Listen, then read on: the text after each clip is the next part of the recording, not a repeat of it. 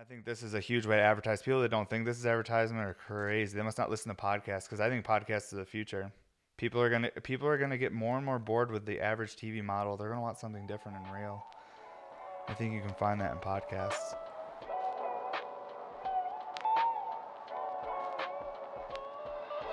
Alright,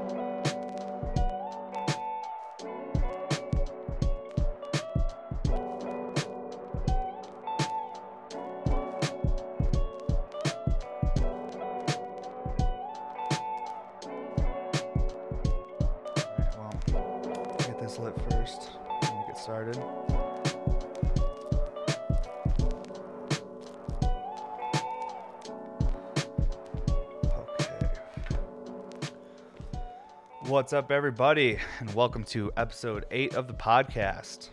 Excited to be here with you guys hanging out today. It's always a treat when I get to do these and just sit down, smoke, talk, and reflect on the week and what, what's going on. So, Today I'm smoking some Forum Cut, some Girl Scout cookies. And man, this Forum Cut for me, whenever I smoke it, it's always, uh, I know it's an old strain now, but it's always a treat because back in 2009 and 10, when I first started growing weed, and that was before I even had blown glass at all, one of my things was once I started blowing glass, and I'd already been a grower for a couple years, and I was like, man, maybe if I get good at glass blowing, I could trade someone a pipe and get the forum cut. I was obsessed. I wanted this cut so bad. I was living in upstate New York. I was in no place where the forum cut was floating around. It was uh, middle nowhere upstate. So when I smoke the forum cut nowadays, I always feel uh, feel lucky because it's a little bit of a nostalgia and a reminder. It's like I did it. I got it. Um, so another thing too, before we really get into the episode, the Hawaii show we're gonna be rescheduling. Um, even if things get better by you know June 27th, I still just don't think people are gonna be ready to really be jump around and stuff and travel. I think most people are still gonna be recovering from everything going on. So we're rescheduling, we're not canceling it. We're still gonna make it happen. I'm gonna do a drop with Hetty Hawaii still around that time, an online drop, but I'm gonna save the one of one and lathe pieces and all the special stuff I was gonna do for the rescheduled date. And I'll let you guys know as soon as we know the exact date because I just found out that we were rescheduling like yesterday. So just wanted to let you guys know about that. And uh, upcoming drops, um, we got Boom Bap in uh, Barcelona, Spain. And yes, Spain, they are still getting their drop. Um, their shop has has had to close down at this point just because of safety, public safety, and all that stuff going on over there as well. We're dealing with it here, but they're still going to be selling um, to local people and online and stuff and shipping and doing stuff like that. So the Spain drop is still happening, and then after them, it's Hetty Glass Gallery, and I've been working with Hetty Glass Gallery since I think 2014. They've been supporting me since just about day one as well. So I'm excited to get cash and order. It's been a while. They haven't gotten an order from me in a couple years just because I've been so so busy. And um and yeah, so now that we got those couple little things out of the way, talking about the why show and uh, drops coming up, smoke this joint. We'll uh, just get caught up for the week. And I wanted to talk about. We'll talk about. I want to talk about this piece right here. Um, but we'll get into that here in a little bit. That's the Hookah Recycler collab with Gonzo. and also today too, I wanted to talk a little bit about um skateboarding, my skateboarding background and stuff, because uh, a few days ago I posted just like a little clip of me doing a trick in the studio. People got, you know, were pretty uh, said a lot of nice things and we were excited. So for the people that do watch the podcast, I wanted to just give you guys a little background on skateboarding and what it was to me and all that stuff. So, but we'll get into all that. Just wanted to give you guys a heads up what we're getting into today. So if this doesn't sound like fun to you, you can get out of here right now. Mm. Man, that forum cut.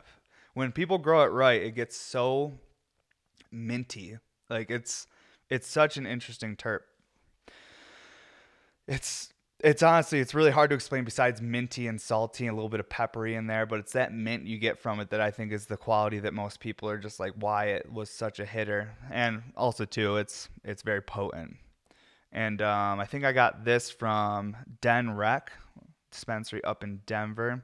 Went and stocked up last week because we're continue to just stay inside and um, follow all the quarantine stuff. So we're now set up. We have enough flour for about a month, so we're just gonna hunker down, even though we've already been doing it for a few weeks now. We're just gonna keep at it. Um, but yeah, can't believe we're at episode eight already, guys. I mean, it's feeling really proud of myself and my producer Mark Stiles. We've both been working hard on this and you know putting it out and all the people out there they're taking the time to check it out. I know I say this a lot, but I really I want to keep saying it because I really do appreciate you guys that watch these and come hang out and for an hour and get caught up and see what we're getting into. It's been really really fun. All right. So I think let's let's um let's get into the function like and, and talk about like the hookah recycler now um and get that out of the way a little earlier. Usually I talk for about 15 20 minutes about just life and shit and then we get into the function, but let's do the function a little earlier on and then we'll uh, get extra stoned and start talking about other shit. So, let's see here. I'm to move this in front of me a little bit. And we'll break it down because I've never I've never really got to do too much like real like videos or talking about this piece of glass right here. I'm just gonna turn on that camera, sweet, so you can kind of see those better. Um, and also too, if you're listening to this on the podcast app or just the audio, this part right here is probably gonna be a little bit better to watch on the YouTube. Uh, you can click the link in my bio on my Instagram at they did it.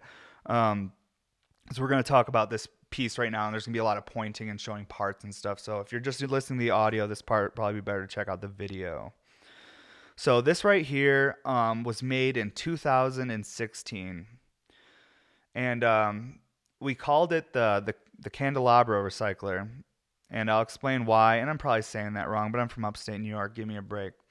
Um, and I made this piece with Gonzo and uh, Blake Gonzo Glass he's one of my oldest buddies in the glass community. He collabed with me very early on and came and spent time with me, and I've collabed with him more than anyone else.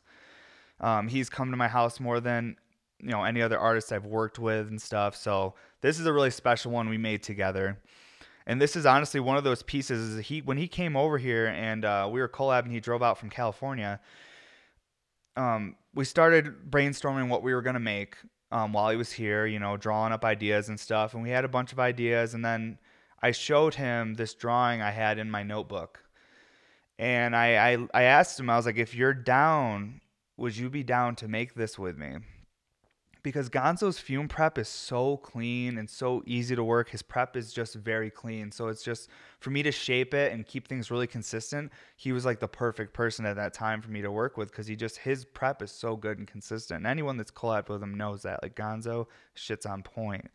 So I showed him this drawing of the hookah recycler, which is a three person like recycling like hookah. You basically take this piece out right here, put your nail in the middle, but we'll go in more into that here in a minute.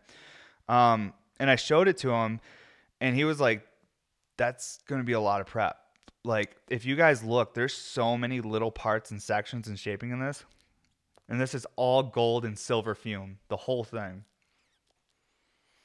And then also has a layer of green stardust over it, so it sparkles. So this is a ton of work for Gonzo to do. Like, probably could have made six pieces with all this prep. But I showed it to him, and basically it was like, hey man, like, would you be down to make this? And he was like, all right. He's like, if we can finish a few other pieces and find them homes, like, I'll put the time into this one with you because this is a huge undertaking. Making all this prep, especially not having anything pre prepped. Like, the stuff he had pre prepped, we were already using for other collabs. So he had to like prep this whole thing fresh. Um, I was so excited when he said that he would, he was down to make this thing. It was, um, it's one of those things I had drawn up for about a year, and it was an idea I really just wanted to do, but it was something I wanted to do. I wanted to do it in a special format, and like Gonzo's prep's all transparent, but it has so much color. So it's like this was just like it was the perfect person to make this piece with. Um, one second, we got some puppies barking. Bane, you guys are good. It's just the garbage guys. Chill out. Okay, so let's start breaking down this piece. We'll get into it. We'll show more of the detail and how this whole thing was put together because this was this was a challenging build. Let me just take a sip of coffee here and we'll really break it down. Chill, Bane. Okay, so all these mouthpieces are removable. Now, I gotta say, one of the hardest parts about this piece was making three mouthpieces that looked the same. Uh, it was. I learned so much on this build because I, I had never had to make, especially at this time when I made it, I wasn't doing a bunch of the same thing. I was making different stuff almost every day of the week. I wasn't doing something like the RBR where I'm making them over and over again. So for me to make a bunch of parts that were exactly the same, this was a huge challenge for me. And right here is why the why the name is oh my god, don't mind me guys. That first joint of the day, I'm feeling it already. That Girl Scout cookies. Um the reason we call it the Candelabra recycler recycler, oh my god. Candelabra recycler is because when you look at like this, it looks like something that would hold like candles that you'd like carry through like a castle or some shit. So that that's where the name came from. Is how it looked without the, like the mouthpieces in it and stuff. And it's like all that like symmetry of like three because it's a three person recycler. And i love it's it almost looks like candlesticks and stuff. So it comes apart because there was really no way for me at that point and i still think to this day unless i built it on a lathe to actually have three mouthpieces that went like kind of like flare out so far Oh man, it's fun to look at this piece and like this morning when I was I was actually gonna show off um, some other pieces today, but then I thought about it. I'm like, man, I, me and Gonzo made this piece, and I never like really posted it too hard for sale because it was one of those things where I was like, this is such a special piece. Like it's the type of piece I want to show like my family members when they come visit me, and and they don't know really what my job is, and they're kind of just like, well, what do you do for a living or whatever, and this was the type of piece I wanted to show them just because I felt like it was a really good display of like my skill and like what I was able to do by hand. And even if you didn't like pipe art or anything like that, when this whole thing is assembled and put together, it really, if you're, you don't know what you're looking at. Like, you know, a lot of people that like in my family didn't know what the fuck it was. And then when I told them it was a pipe and I explained it, they're like, oh, I would have never thought that was a pipe. They just, didn't think about it like that. But also too, this thing could be smoked like by yourself. Like there's little plugs, so you, or you could smoke with just two people. You can plug off this whole section, and like, or you could smoke it completely by yourself. Plug off both these. Like there's little stoppers for it, so you can like, you know, you can smoke it with two people by yourself or all three. I would say though that, man, I couldn't imagine. I've never. I've only smoked it with two people. I've never smoked it with three. It'd probably be pretty wild being that close to so many people's faces while you're taking a dab. but but that's why probably hoses are better. But for me, it was more like the uh, the aesthetic of the overall piece. Like I wanted to create a shape, like a finished piece. Like it was more of like an an artsy kind of thing, and not so much just trying to make like a hookah for people to smoke. Um, though it does, it works very well. It's a really fun piece. Like, and also too, this whole thing, even the perk is all like fumed all the way down through. You, you're not gonna be able to see it in the video because this thing has so much shit going on with it. Um, but basically, you take out this stopper in the top here, and then Joel Halen made this giant honey bucket back in 2016 for me and Gonzo, and that goes right in the top. So that was like that's the nail for it and everything too. So it's just I just wanted to like bring out an older piece and tell little stories about it and honestly just reminisce about it, you know, on camera with you guys and talk about it and hang out because this is definitely one that I I definitely posted a bunch of times on Instagram, but I never really talked about it like in depth because it was because we just didn't have that back in 2016. You know, like I don't even think we had Instagram stories at that point. I think it was just like one minute videos on your main feed. And um, yeah, I'm excited to work with Gonzo here again in the future too. Um, we had some plans to work for one for a show we had coming up, but I think like because of everything going on right now, everyone's shows are kind of put on hold for the most part. But yeah, special piece. The three person hookah recycler. This is one of those things where I hope someday we can uh, set up some like live events and do like uh, Bear Mountain sessions where people bring all their Bear Mountain Studios rigs. I'll bring some really unique stuff like the hookah recycler, the Titan RBR prototypes. And I live in Colorado, so this would be the best place, honestly, to do it. So we're gonna plan that out once things get better, and uh, we'll do some sessions where people can come out and try some prototypes and play around with all these different rigs and stuff once once things get better. But yeah, jeez, don't mind that giant truck outside driving by. You guys probably didn't hear that, but I heard it. I slide that out of the way for now.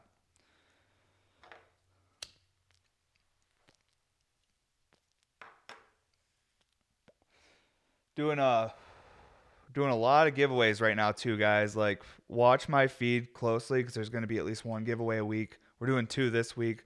By the time this comes out, they'll both be over.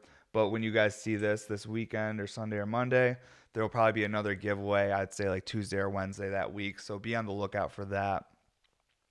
But I think I talked about this a little bit last episode, but now we're actually doing it. So I figured let's uh, I'll just talk about a little bit more what we're doing. And me and my wife like, and I'm really stoked she's on board to do this because she's not usually she doesn't really like when I give away a glass because to be real, we always have bills to pay and stuff too. You know, we're all real people. Like you know, everyone always needs like money to deal with stuff, but honestly, like I know if I just work hard, like we'll we'll pay our bills, and I still can give away the glass I want to give away. I already got two of them made, but but the plan is is right now because a lot of uh, the stores I work with have had to close their like retail locations, but they're still running their Instagrams and selling glass online. But a lot of these stores are more brick and mortar stores. They haven't really spent a lot of time building up their Instagrams or their online presence where people like know to buy glass from them. And uh, so, what my plan is basically with every drop during quarantine, I'm going to give away some sort of RBR or recycler piece I've made. They're all going to be like functional pieces, but I'm going to be giving them away to like help show my followers where the drops are helping happening and help show people like new shops they maybe want to support or check out. And this isn't just for my glass either. You might like learn about a new shop and then see them post another artist you love and then you buy that piece. This is not just about buying my work, but it's about just helping people that have small businesses. They're still paying their employees but had to close their stores. You know, this is an easy thing for me to just do so that we can get them selling more glass or seeing, you know, other people finding pieces that have been hiding on the shelves for years from other artists and just, you know, whatever, whatever it is. But this is how me and my wife, like, how we can help and, um, do stuff for our stores during this time. And like she was like so on board with it. I'm like, why are you so on board? She's on board with this, and she was like, if you, if there's like a reason behind why you're giving something away, you're just not like giving something away for just randomly. She's like, she's like, then I'm on board. Like there's there's a reason behind this. Like we're you know trying to help these stores, so let's do it. But usually when I do my giveaways, I'm just like, oh, I'm gonna do a giveaway today, like no reason. She's like, you had like three pieces to finish. Why did you just why did you just make a piece to give away? That doesn't make sense. Now you're more behind but I can't help it. I don't. I get more behind. Even if I needed money that day, I still there's something I do. I love about like making glass and doing giveaways and stuff like that. I'm addicted to it, but it's fun for me. So we're gonna keep on doing it. So that's one of the things we're gonna be doing these giveaways throughout this whole time to help these stores and uh, to give you guys something fun to look forward to each week. Besides, you know, we'll have the podcast, we'll have some giveaways, and then have my daily posts on on both my Instagrams. So doing as much as I can on my end, even though all I am is a pipe maker and I make some videos and stuff. So it's not like I'm really doing anything, but it's what I know how to do. So I'm going to try and do it my best right now. And maybe it will help. Maybe it won't. Maybe it's, you know, maybe I'm just being silly, but it's what I know how to do. So we're to, that's, that's what we're doing. and yeah, like, I don't know if I've ever talked about it too much on the podcast, but I want to talk, tell some stories of you know skateboarding and living in Brooklyn and working in Times Square today, and just talk about my time in New York City. I figured we'll just get into this now. That way, the people maybe like I was just here for the function and whatever. Like we're gonna talk about some other stuff, but honestly, I might pull out some other pipes later because I have some other pieces with water. Um, and we can get into some function videos and stuff. And I have some new collabs I could show off, but we'll do that in a little bit. Um, I'm just gonna drink some coffee, smoke, and let's talk about some stories of New York City because um, and skateboarding too, not just New York City, just growing up skateboarding and all the things I did and got into.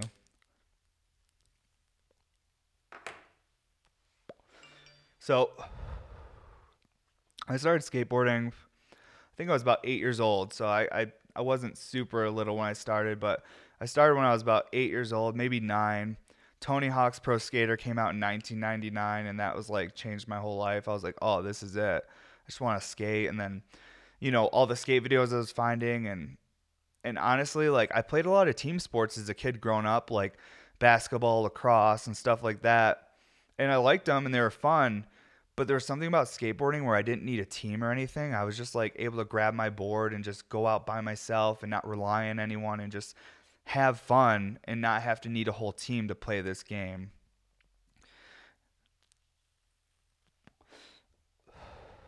and uh, as soon as I got my first skateboard, I was like absolutely hooked though.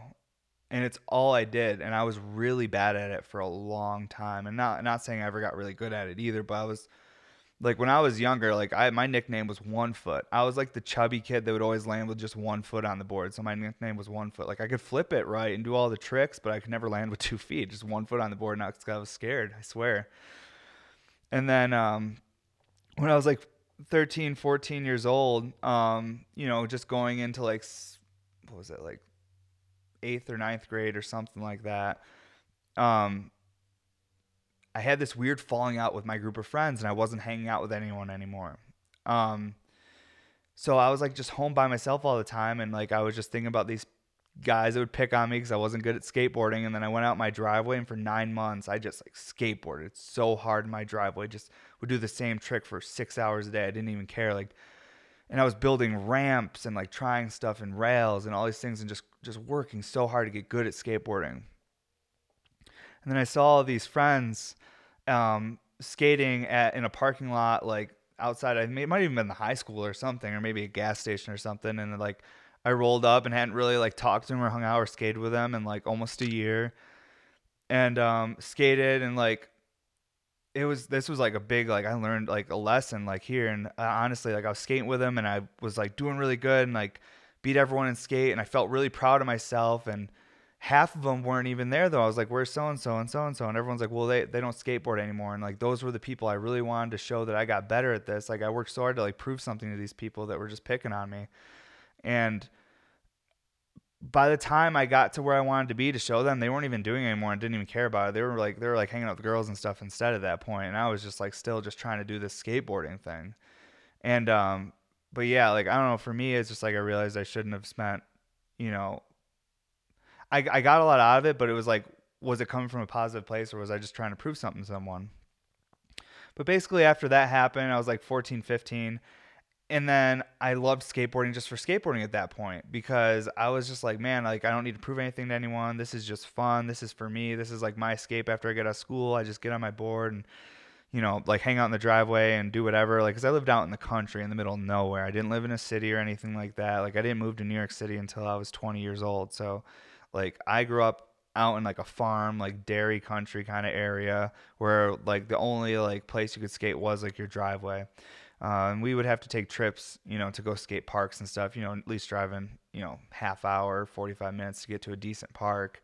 And even I think about them now and they weren't even decent parks compared to the parks we have nowadays. But then through my like high school years and stuff, like skateboarding was what was like, that was like what defined me. It's who I was. Like it was like I was a skateboarder. That was like my whole life. I always thought I'd do something in skateboarding. I didn't think I'd ever be a pro skater, but I I always thought that I would be someone that at least worked within the skateboard industry. Like maybe I'm not an actual like I don't like make money from skateboarding doing tricks, but maybe I work for like a board company or I do this or that. And I went to Woodward Skate Camp for like five. I, I think it was five years. It might have been four years. We'll just say four to be safe. Um, I think it was four years in a row, but one year I went for like two weeks but uh, Woodward, I went to the East Coast location in Pennsylvania, and what Woodward Skate Camp is, if you don't know what it is, it's basically this huge like there's multiple skate parks. There's like 20 different skate parks. It's all in this like big like campground thing. And these are like super professionally built parks and there's like restaurants and like cabins and you bunk with like a bunch of people and it's all for like, you know, 17 and under. And um all your instructors are pro skaters.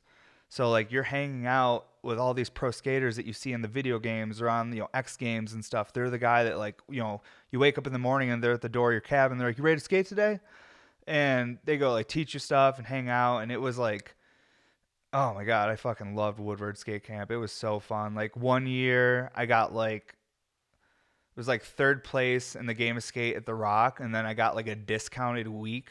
So like my parents like were able to like I was able to do two weeks um one year and that was really really fun. Um, being able to stay that long is just, but you're so like sore. And what's kind of crazy too is is when you go to Woodward Skate Camp, the first day you get there, you're not allowed to skateboard at all. So basically, everyone gets there and like you go to your cabin, you get your bunk, you like unpack everything, and then it's like four o'clock in the afternoon. Then you have to sit there until 8 a.m. the next day before you can even touch a skateboard. Like you're not allowed to like stand outside the cabin and do tricks.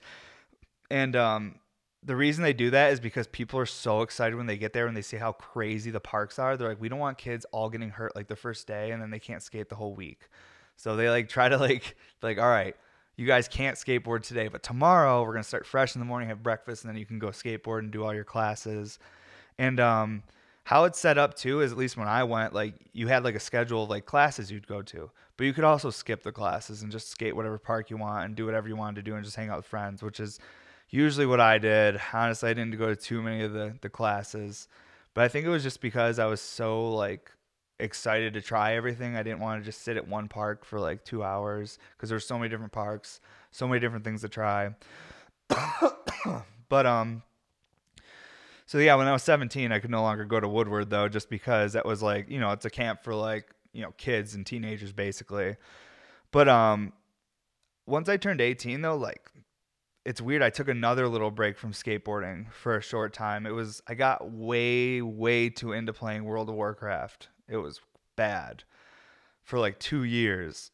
And um and I got like fat and shit. It was wild. Um and we could talk about that more in the future, but it's not that interesting. But I I like didn't skate at all for like 2 years at that point and whenever I stop skateboarding, and I just realized this the other night when I jumped on my board again for the first time, whenever I stop skateboarding, I feel like I always just don't feel like myself. I'm like, man, I feel like I'm not doing like who, you know, what defined me, like, or what I grew up with. That's why I need to start skateboarding again. But man, I, I did quit from like 18 till about 20, and I got like heavier. And then my my wife was like, pretty much over playing World of Warcraft because she was playing World of Warcraft too, and she was like, "This is like," she's like, "I want to go like do something with my life," and she got accepted into Makeup Designory, which is a really high end makeup school in Manhattan. It's in Soho, Lower Manhattan, and um, she got accepted there, and she got the financial aid and everything. She's like, "I'm moving to New York City." She's like, "You can come with me, or you can stay here, but I'm going." And I was like, just like this fat World of Warcraft like playing dude, just sitting there. I'm like, "Oh." What you're you're moving to New York City and I didn't want to go. I was like pissed. I was like I don't want to move to New York. Like I'm comfortable here. Like I had my own like place and like I had my job and stuff and but I like wanted her more. So I was like I'm moving to I guess I'm moving to New York City and it was like kind of no, nowhere and I told my friends I, like, I guess I'm moving to New York City. I told I told my whole guild on World of Warcraft cuz I was one of the raid leaders, you know, pretty nerdy. But I told them I was like guys, I uh I have to stop playing World of Warcraft. i am moving to New York City, and everyone was just so confused because I was the dude that I was up all night. I slept like two, three hours a day. I was still the schedule I'm on now with glass blowing is my same World of Warcraft schedule, but now I'm actually doing something productive and doing something with my life. But I'm working those same crazy hours I used to do when I was just like playing WoW and staying up all night, all day, um, and just fucking farming and playing way too many video games. And um, so I basically told everyone, "Hey, I'm moving. I like quit playing WoW and I moved to New York City and I brought my skateboard with me." And um man, I remember, I don't even know if this is an important thing to say, but I remember the night we were like leaving for New York City. It was like afternoon. It was like pouring out and stuff and like I was saying bye to my parents and uh cuz Cassie, my wife's parents were driving us to New York City because we lived in upstate New York, which is about five and a half hours away from New York City. So if you meet someone that says they're from New York, they may have never even been to New York City because it's so far away. It would have been easier to go to a different state than New York City for a lot of people. Um, but the the afternoon that we were moving, we were like, I was saying bye to my parents. We climb in the car. It's like pouring and stuff, and my mom like runs outside with this cooler. And my mom's like, she just gives me like food and stuff. She had like this cooler full of meat. And she's like, You can't forget your meat. And she's like trying to put it in the car, and there's so much shit in the car, nothing's fitting. And I'm like, and like she's upset and everyone's upset and we couldn't fit the meat so i couldn't take this meat my mom packed for me so she had to bring it back inside and whatever. But um i don't even know why i told that story but that was uh, i don't know for me that was like kind of intense. But so we moved to new york city and um, i brought my skateboard with me and i hadn't skateboarded in a couple years. I was about 25 30 pounds heavier than i had ever been. Um, and and I was like, maybe I'll use my skateboard. But when we moved to Brooklyn, there was literally because we were 20 years old and we didn't know anyone.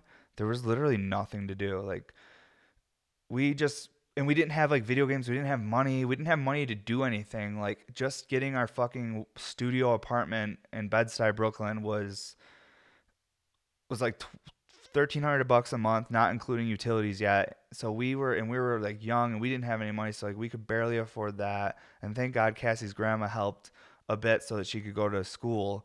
Um, but we had like nothing to do, and like I just started going outside my apartment with my skateboard and be like, okay, well, I'll I'll skateboard. And at this time when I first moved to New York City, New York City felt like super big and I was in like Bed-Stuy, Brooklyn, which is very far from what most tourists or people that think about New York City when you think about it, you're not thinking about like Bed-Stuy, you're thinking about like parts of Manhattan.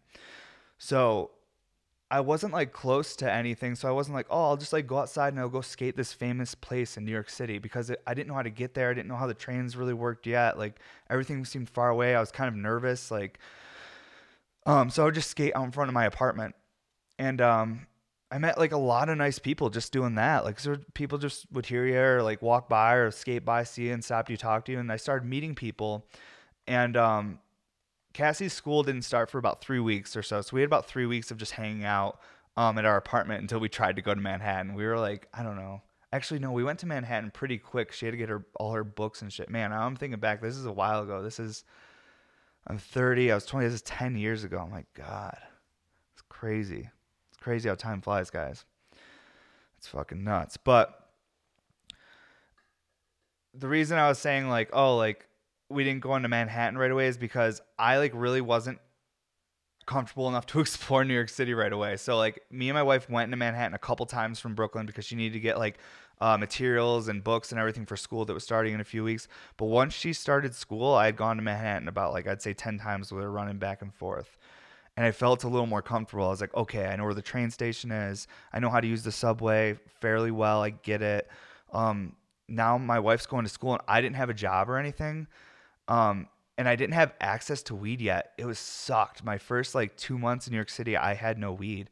But luckily, I was in Bed-Stuy, Brooklyn, and no one IDs you. So I would just go to the corner store and just buy like 40s of like Coqui 900 or, yeah, it was mostly Coqui 900. Really gross, but also did the job. So I was just, you know, drinking alcohol when I first moved to New York City for like, you know, that was my party then because I was like, well, I can't get weed. I don't know anyone here. And, um, but once I started exploring like Manhattan and stuff and going to different like skate spots and parks, I started meeting a ton of people. And everybody smokes weed. I gotta take a sip of coffee. Holy shit, my voice.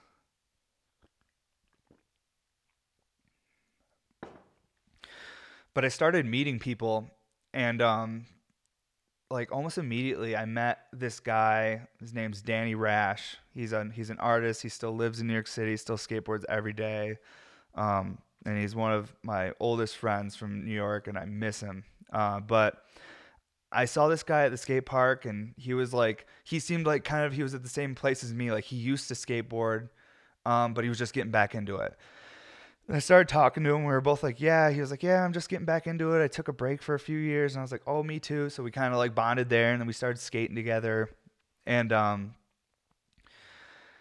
and yeah, like he's the one that really started showing me a lot of spots in New York because he had been there longer. He moved there to be an artist, and like that's what he did. And he'd been there longer than me, so he kind of was just showing me. He's like, "Oh, let's go here today," and I would just follow him around.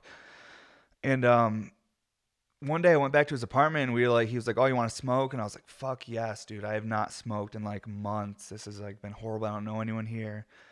And um, we smoked a blunt, and it was like literally the best weed I'd ever tried. Like, oh, I was so stoned, but I was so comfortable just being outside. You know, there's like two levels where you get so stoned you're not comfortable being in public and around people, and then there you can get that super high too, where you're like, just like, this is great. I love being around people and out in public, and that's how I felt. And I was in New York City, and it was just, I felt like I was living in a movie. Being a kid that comes from upstate New York and like farm towns, like dairy farms and all that kind of shit, like, and living in New York City, you always have these ideas of what it's supposed to be like. You know, seeing Disney movies and all that type of stuff. You're like, oh, New York City's gonna be like this or that. And it was it was even more than what I expected it to be all I did every day was wake up. I would throw on the Berrics. This was before Instagram or any of this shit. I'd throw on Berrics. I'd watch like tip trick videos. I'd watch skate videos or trick of the day. And I'd smoke a blunt at the computer. And then I would fucking like hit up Danny, be like, all right, dude, you want to meet me at Chinatown? I'd jump on the train, meet him at the Chinatown Park. We'll skate there for a couple hours. Then we'll maybe go uptown or go to Queens and go skate Astoria or Forest Park.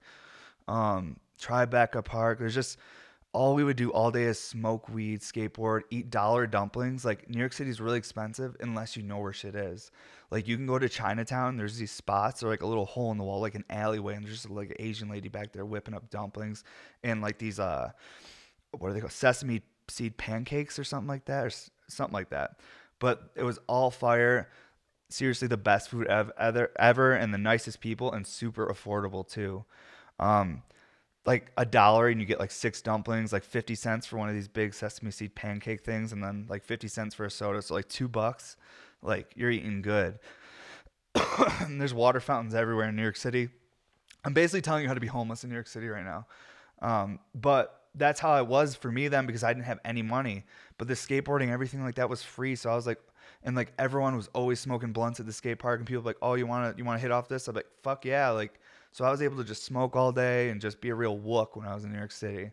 But it was like definitely like a life changing experience. It gave me so much perspective. And then when I moved back to upstate New York, um, cause like eventually like after living in New York City for like, oh man, we just couldn't afford it on the real. Like that shit, like we only lasted about a year before we were like, okay, we can't afford to live here anymore. Like even cause like Cassie had finished school because it was like a nine month course, and she went to school for like like one of her instructors was the makeup artist that did Fight Club and did all the makeup for Fight Club, like all like the gore makeup. Like she all the like the school she was going to, like she was just doing crazy stuff from high fashion makeup onto like legitimate like models and shit and then um also doing like monster movie like mask work and prosthetics and stuff. And then me, I'm hanging out with like this guy Danny Rash, his girlfriend works for Jessica Simpson's shoe line and it's her assistant and knows Jessica Simpson, hangs out with her all the time. I feel like I was in a fucking movie. I was a nobody though. I just wore really tight pants and skateboarded every day and couldn't grow a very good beard. So I wasn't anybody, but the people I was around and hanging out with, like I felt like I was in a fucking movie. And like one day I went to pick up Cassie from school, and when you say pick up, I, which means I just left the skate park, jumped on the train, went to Soho and you know met her outside her school. One of the days I went to get her, like I, I I'm standing there and I'm like I can't find her and like I call her and uh, she's like I'm outside. I'm like where are you? And I walk by and I don't see her and then I look and like there's this bald lady standing there and Cassie's completely bald, like smooth, like an alien but she's also in her really fancy New York City like outfit gear because she was always dressed in fancy there because that's what you do if you're a cool kid, I guess. I was always really sweaty, like huge white rings of sweat stains just from skateboarding. Like I'd pick her up from school and I would just be eyes bloodshot, just like soaked to the bone with multiple layers of sweat that have dried and re-moistened up, just filthy. And people like, "Who is this homeless guy hanging out with you?" It's like, "Oh, it's it's Evan. That's my boyfriend." because we were just boyfriend and girlfriend at that time, but we had already been together for five years at that point because we started dating when we were 15.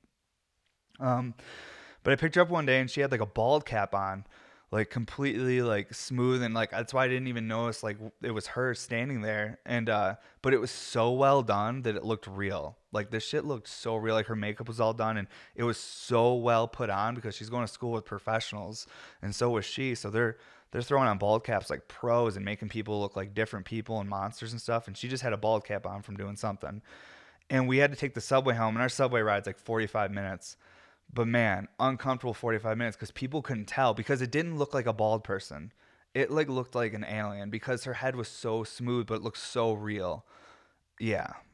I don't know, but Halloweens were great because Cassie did prosthetics and stuff, so she could do crazy, make you look like some crazy shit in New York City when we lived there and did Halloween.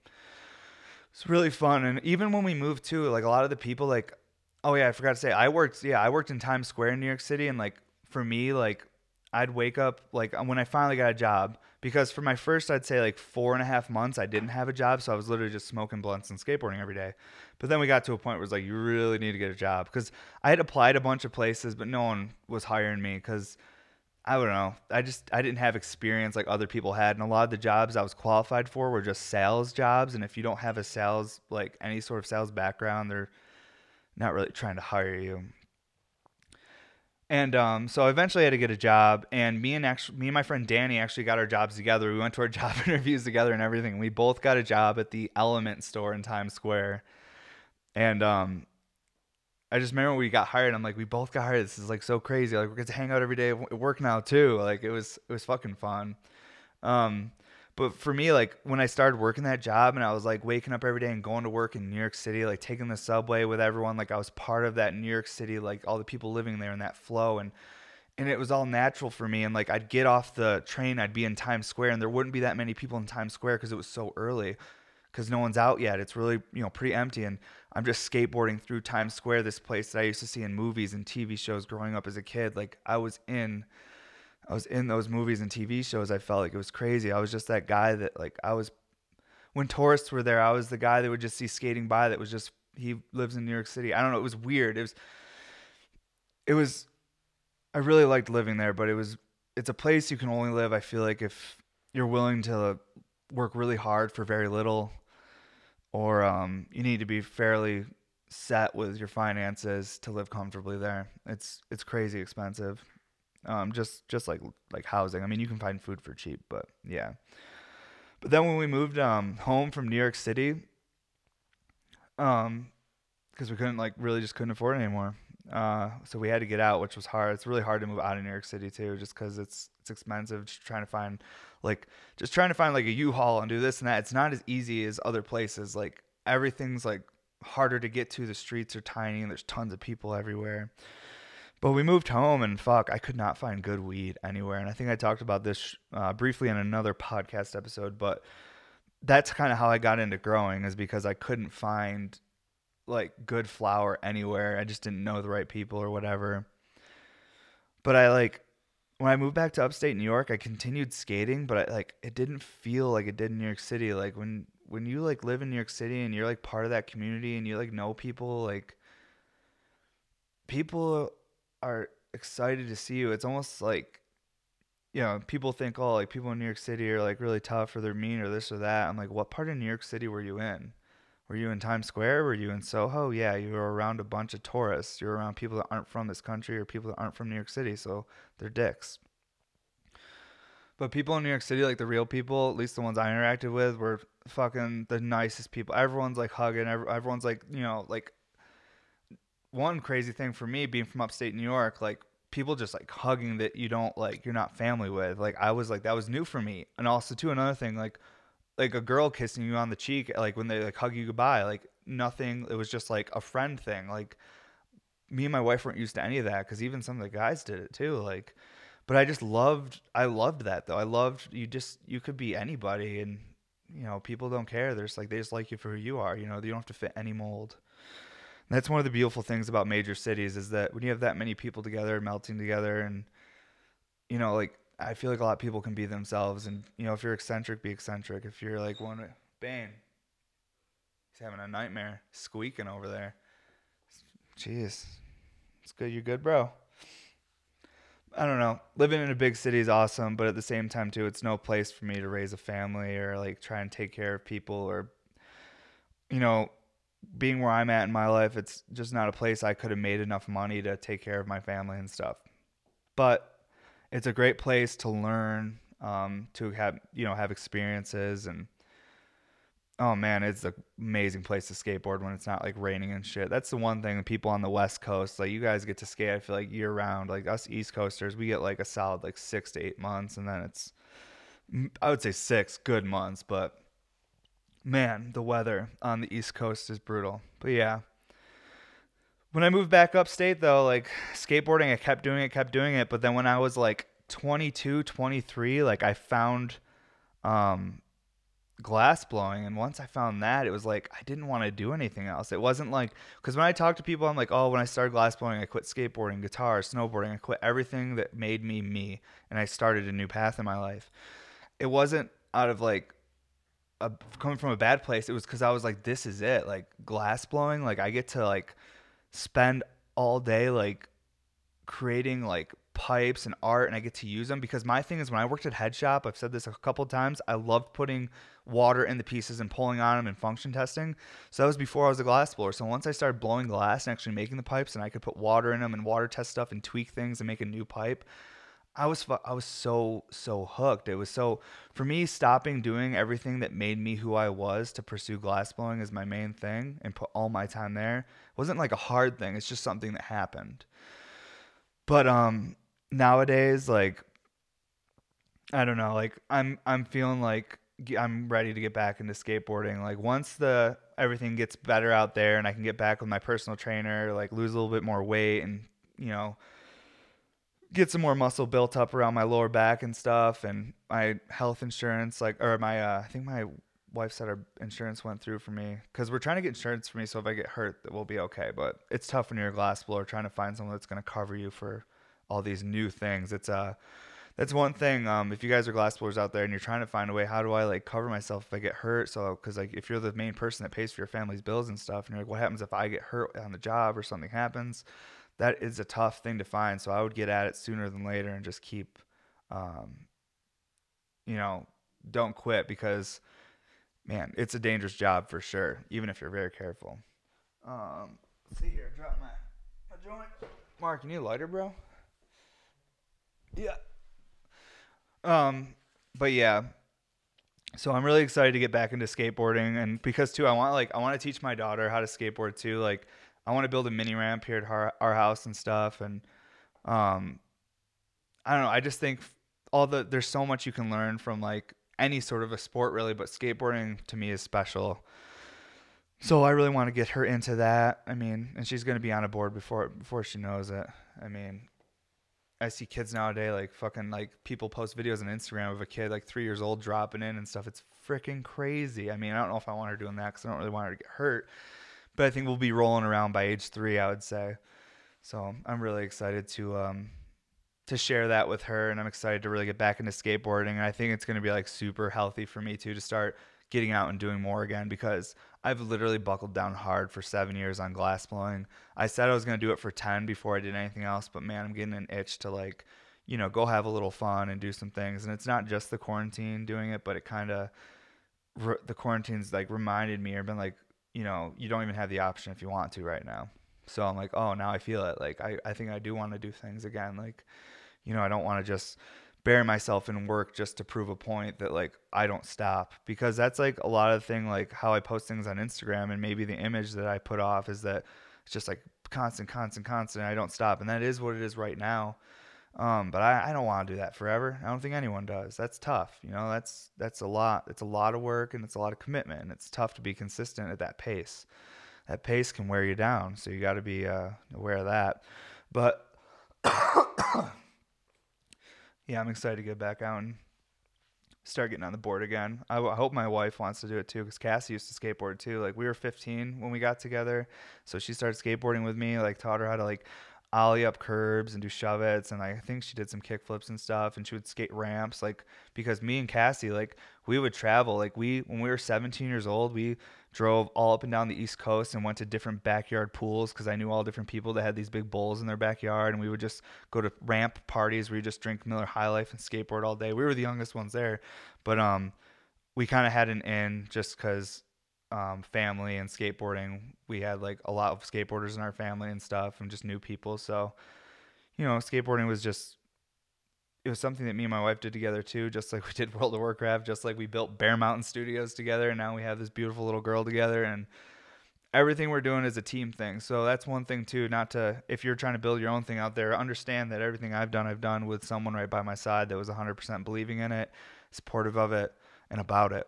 Uh, this is very hard to do by yourself, guys. It's uh, I would say it's near impossible to to build something huge completely alone. You're eventually going to need people to work with you and believe in what you're doing and want to support and be part of it. So don't try not to put push people away. But um, that's something I did for years, and we talked about that one episode, I think. But we don't need to get back into it. Oh yeah. I actually want to show you guys um, this uh, Rick and Morty piece I just finished up with uh, Windstar. I'm gonna steal this uh, mood mat from this little plant right here. Boom. Thank you, Mark. Appreciate you. Had to, had to show this off. It was sitting over there on the desk getting ready for shipping, and I was like, you know what? Before we pour the water out, let's show this little guy off on the podcast. Um, it's a 14 millimeter standard RBR, and um, Windstar had sent me this prep back in like January, and it's uh April now. So it took me a while to get to it, which I feel horrible about. That's one thing I'm sometimes I get really behind on work and it takes me a while to get to certain collabs, but I was able to get this one done and um she did the Rick and Morty flips on her like stained glass tech, which it's going to be hard to see in the video. You kind of have to hold it up to a light or let the sun hit it. But essentially it looks like these guys are in a church or some shit. It's great. It's like their their faces are in stained glass windows. It's really fun. And then did that uh hold, right there. All right. And then uh, I did the Plumbus mouthpiece. And I'll tell you what, I've only seen like a few episodes of Rick and Morty. So for me, like I'm just being honest with you guys, I had to do a little research and learn about it. Um, but man, I think I might be hooked on it now though, because I only like I started like looking into it, watching stuff, and it was, I'm I don't even want to. I'm I'm watching it now though, and I'm I'm loving it. But um, yeah, so for me, like making like the plumbus and stuff like that and doing something different like that was fun. This was really fun for me to make because you guys see me do a lot of functionals and stuff. I don't get to do too much like sculpting or try to try to remake something that we've seen before. You know what I mean? Like when when I make an RBR, like it looks like how I wanted it to look. But when you're like, you know, people out there that remake stuff, like they make like maybe they make who like like I think it's Saney Glass. He makes incredible, incredible stuff. Or even like Mike Luna and stuff. When people make stuff that are like nostalgic to us or stuff that are actual things we've seen in like, you know, TV shows and stuff like that.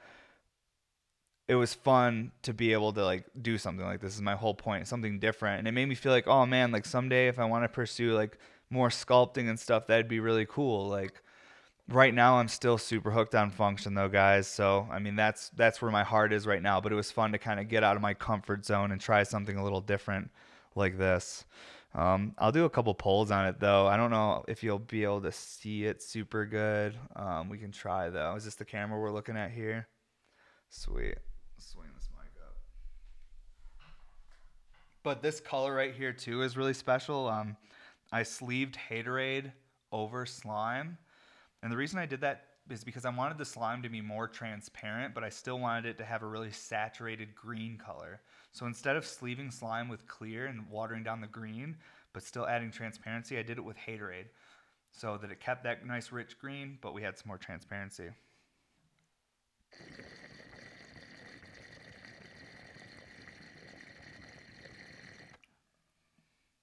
This thing has like honestly this mouthpiece gives it such a different hit. It's really, really nice. You feel like you can just like pull super hard on it though. This thing just shreds.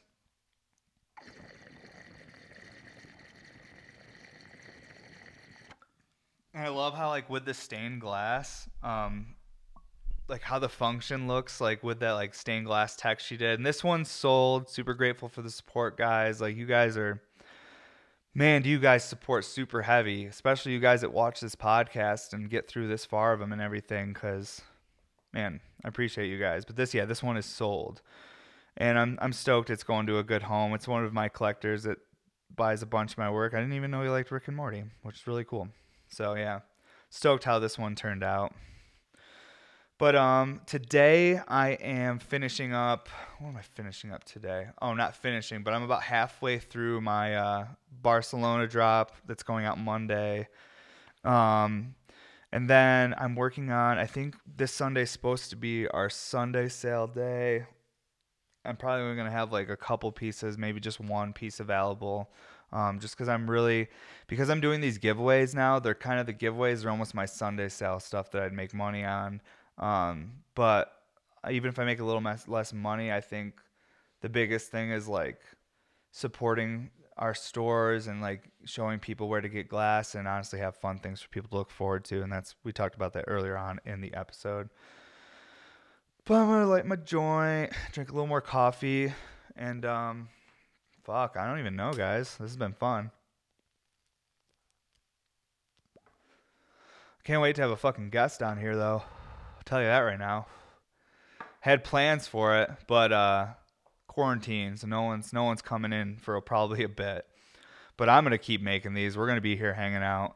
I'll at least be able to catch up with you guys each week, even though I can. Uh, because I want to have guests on here so I can hear fucking stories and learn more about people in this community. Because because I work so much by myself, and I don't get out to like the parties or anything like that, I don't hear the stories or I don't know people's background. All I know is what I see on Instagram, and I don't think Instagram is the best like way of showing who someone is or, as an artist or their background or what drives them or even some funny stories about their life that you guys can relate to. So that's why I just came to have guests and start learning more myself. Oh, a little weed went through. Um, also too, like uh,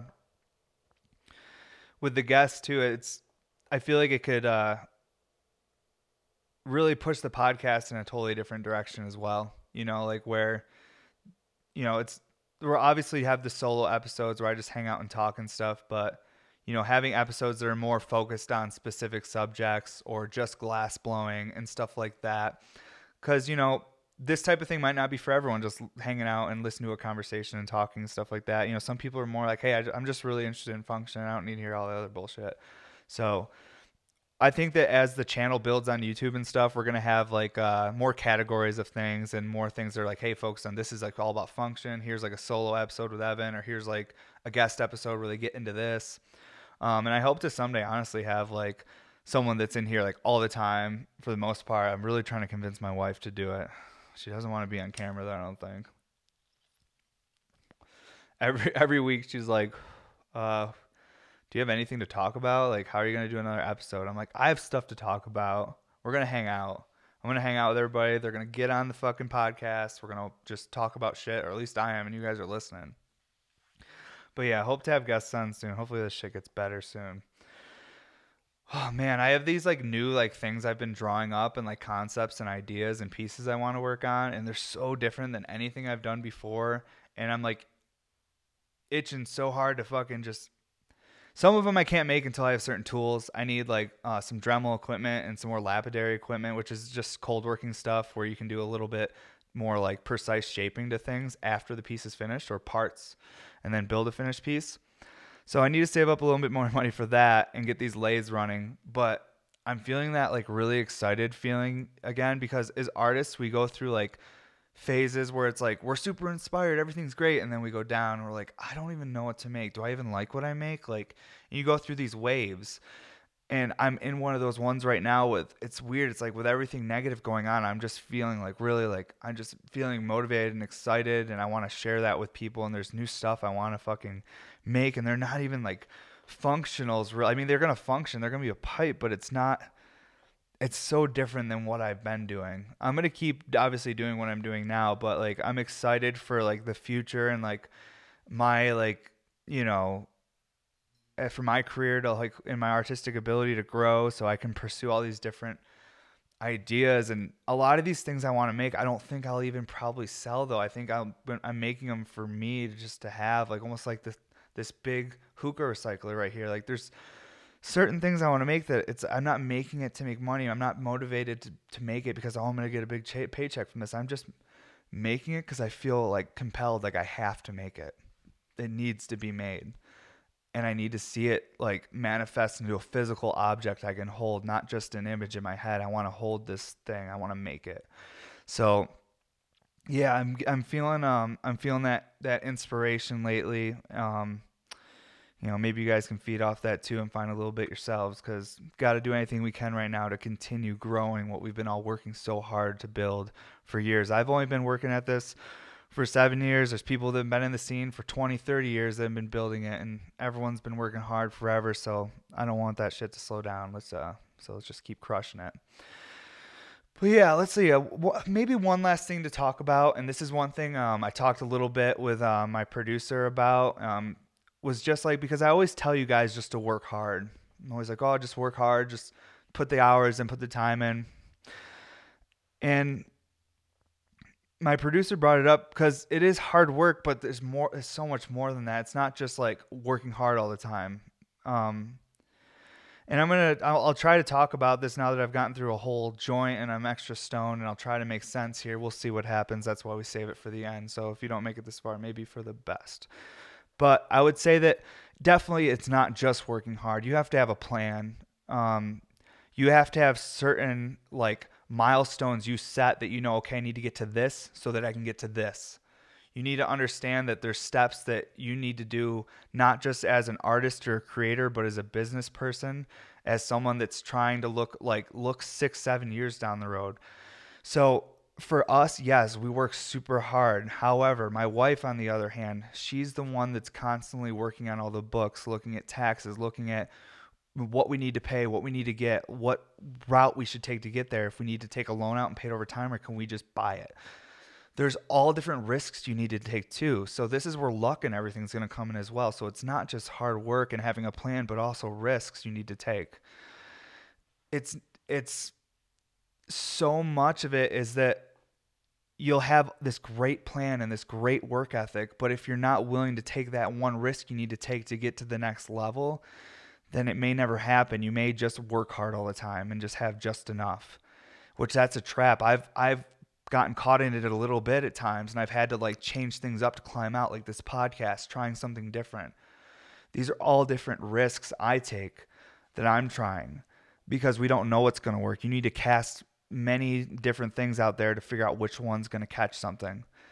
So, hard work, having a plan, be willing to take that risk. And I'm not going to lie, there's got to be some luck involved. I'm lucky that I haven't gotten, you know, in trouble for something or gotten arrested for something or this or that. Like there's all these different luck things. I'm lucky that I had a, a girl that I met when I was 15 and we've been together and built everything together. there's a lot of that involved too. So understand if you're pursuing something and you're going to put everything you have into something, and even if you have a plan, you work hard, you're willing to take the risk. It may be that last little bit of luck that just didn't catch for you, but don't does you know don't fail and then think that it won't work at something else because that's the same thing with casting out a bunch of different things you need to try a bunch of different things or have a bunch of different things going in order for one of them to catch. We don't live in a day and age where, you know, just one person can go to work and provide for a whole family. Now both people need to go out and work and they both need to have multiple things going on just in case one doesn't work out because there's no consistency or guarantee in this day and age. Um, so I just wanted to be clear about that. Like, yes, work hard, but there's a lot of other things that go into it in order for it to be successful and I don't even know if we're successful yet. Yes, we sell glass. You guys support us so heavy. Like we're making this podcast, we've rebuilt this studio, we're trying to do things. But what is success at the same time? Like and for me, I've said it in other podcasts like when I'm successful is as soon as like my family, my parents, my brother, my wife, my children, they don't have to worry about anything. Everybody's good. That's when I'll find success. So for now, I'm still on my grind. That's why you guys see me still up all night grinding, crushing, and posting, doing drops. Like we're still just grinding and doing it because we're not there yet either. We're still taking those risks. We're still have a plan we're following. We still have milestones we haven't yet reached. Um, but with each little step we make, and each week we post a podcast, and every time we get an order shipped out, every single one of those is a small building block to something that's hopefully going to be a a really strong foundation for a bigger, you know, something bigger someday, something that includes a lot of people and not just me and my wife and, you know, my assistant. So yeah, fuck. Where are we even at, guys? Here, Where we? Yeah, okay. Look at us. well, I'm gonna take a couple more hits off this, but we're gonna be ending this up here soon, guys. And again, thank you everybody that makes it this far into my podcasts, all you guys that watch these and support these, don't forget about our drops coming up. Boom Bap in Spain, they're shipping. So if you're over there, you know, in the UK or Spain or you know, I'm American and I'm from New York, so I I don't know very much about the geography over there, but they are getting a drop. They're shipping still. Heady Glass Gallery. Um, I believe they're in Maryland now or Maine, but they're going to be shipping too. Most of where these locations are don't matter too much because most people are going to be shipping at this point. Um, man, it was fucking fun hanging out though today, guys, and you know, thanks for listening to me like mumble and you know drag on conversations and it's been fun though. I, I love doing these. They're they're a great way for me to get my head and get my get my mind straight and reflect on what I've done in my week and you know my life because I get so buried in my work sometimes I forget the things I've done. Stepping on that skateboard brought up so many stories and memories for me and talking about New York City today was was nice too. It brought up even more things that I'm actually bummed I didn't talk about. But we have more episodes. We have other things we'll do and film. So I'm sure uh, you guys will learn much more about me and everything we're trying to do here. And uh, man, I hope you guys stay safe out there. Um, I'm excited for next week. And uh, man, this is the this is the What's Up Everybody podcast. Thank you guys for watching and have an awesome week.